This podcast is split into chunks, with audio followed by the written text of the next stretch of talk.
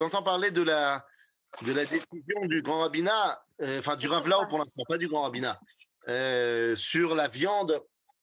Bassar Metourbat. En laboratoire. Entre autres choses, shalom. C'est à four, Rav. Non, ah oui, c'est à four. Autant pour moi. Donc voilà, Bassar Metourbat. Ouais, oui, parce ça. Que la semaine dernière, j'étais dans le Goush de Sion et j'ai participé à un grand kéness avec le Rav Tzvi Rimon, avec le Rav Lau, tout ça. Et on a beaucoup parlé de ce sujet-là. Bien sûr. Il faut savoir que bon, c'est l'avis du Rav Lau, mais ce n'est pas encore l'avis de tout le monde. Et donc, ce n'est pas encore l'avis du grand rabbinat d'Israël. Ah, okay. C'est l'avis du grand rabbin d'Israël, David Lau. Mais ça n'a pas encore été un psaque de Moetzet HaRabanout HaRashit. Le Rav Yitzhak Yosef, il n'a pas encore statué, il est en train d'étudier le sujet. Et en fait, il y a plein de questions. Il y a plein de questions. Est-ce qu'il s'agit...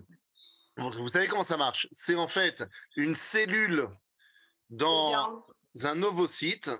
Okay, c'est pas qu'on a été prendre un morceau de la vache.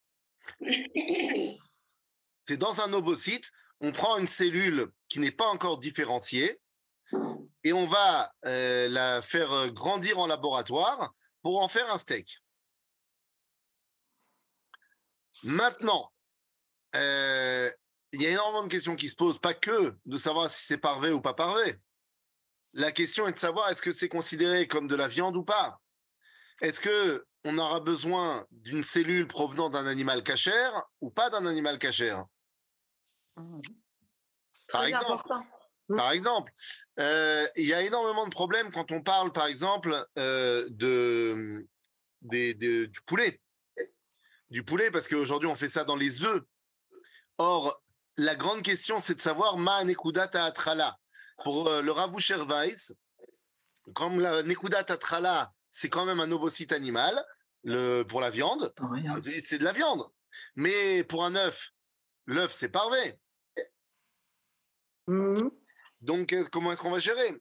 Et le problème, il va beaucoup bien au-delà de cela parce que la grande question, c'est aujourd'hui, on est capable de prendre une cellule déjà différenciée et par manipulation génétique, de la faire régresser jusqu'au stade où elle n'est pas différenciée, et donc après, on la fait regrandir comme on a envie. Et on en fait un steak, on en fait un truc. Sauf que dans un cas comme ça, la question maintenant se pose. Si tu me dis qu'en fait, la cellule, une fois que tu l'as fait régresser, c'est cloum, velachen c'est parvé, c'est choum d'avar, qu'est-ce qui m'empêche de prendre une cellule humaine, de la faire régresser, et de la faire ensuite développer pour devenir un steak humain? C'est exactement le même processus, on sait le faire. Ah. Ça vous plaît cette idée là? Tu comprends? C'est terrible. Donc il y a plein de questions éthiques qui vont se poser là-dessus. Et oui, rajoute à cela le fait, et ça c'est pas un truc que on n'a pas entendu encore, mais qu'on sait aussi faire du lait sans lait. Ouais. C'est-à-dire qu'on prend des shmarim, on prend de la levure, on lui donne le repas qu'il a besoin, cette levure, et ça produit du lait. Mais il y a zéro protéine de lactose. De lait. Non, donc, ça veut dire que... Est-ce qu'on a des protéines ou non? Oui. Non, c'est un truc qui... Ça devient de la protéine après. Ça devient du lait. Mais ça provient... Il n'y a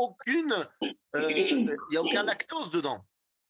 Et donc, la question est, ben voilà, alors maintenant j'ai mon steak qui vient d'une cellule et j'ai mon lait qui n'est pas du lait. Est-ce que je pourrais me faire un poulet crème? Oui. Et ben voilà, les amis, oui. On en est là. Peut-être que c'est ça, la guéoula de quand on mangera le lait et la viande ensemble.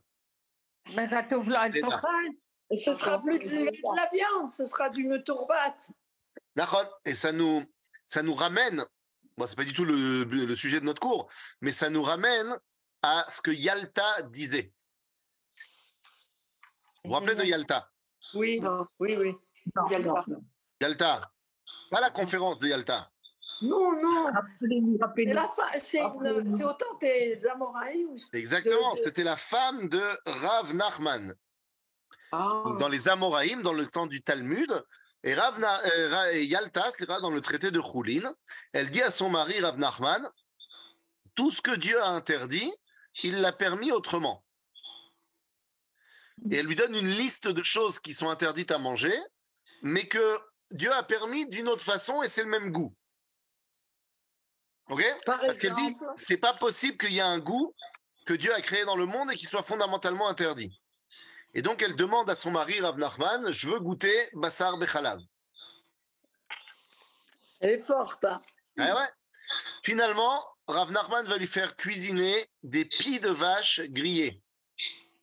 Des pies de vache. Il y a du lait dans le pie de la vache. Ben oui, c'est de la viande, mais il y a du lait dedans et c'est cachère. Ah ben oui. Mais c'est bassari. C'est cachère. Mais c'est bassari. Alors, c'est quoi, c'est bassari? Bien sûr, c'est du pie de vache. Oui, exactement. D'accord. Maintenant, pourquoi est-ce que c'est cachère? Ben, c'est exactement quand tu manges du foie. Quand tu manges du foie et que tu l'as fait griller. En fait, il y a du sang dans le foie. Et le sang, c'est pas cachère. Mais comme tu l'as fait griller, alors il devient chelek mia foie. Ben, il dit c'est pareil pour le lait dans le pie de vache, ça devient chelek mia pie de vache. Maintenant, déjà dans le Talmud, il y a des rabbins qui n'ont pas accepté ça, et donc à Soura, on ne mangeait pas, et à Pompédita, on mangeait.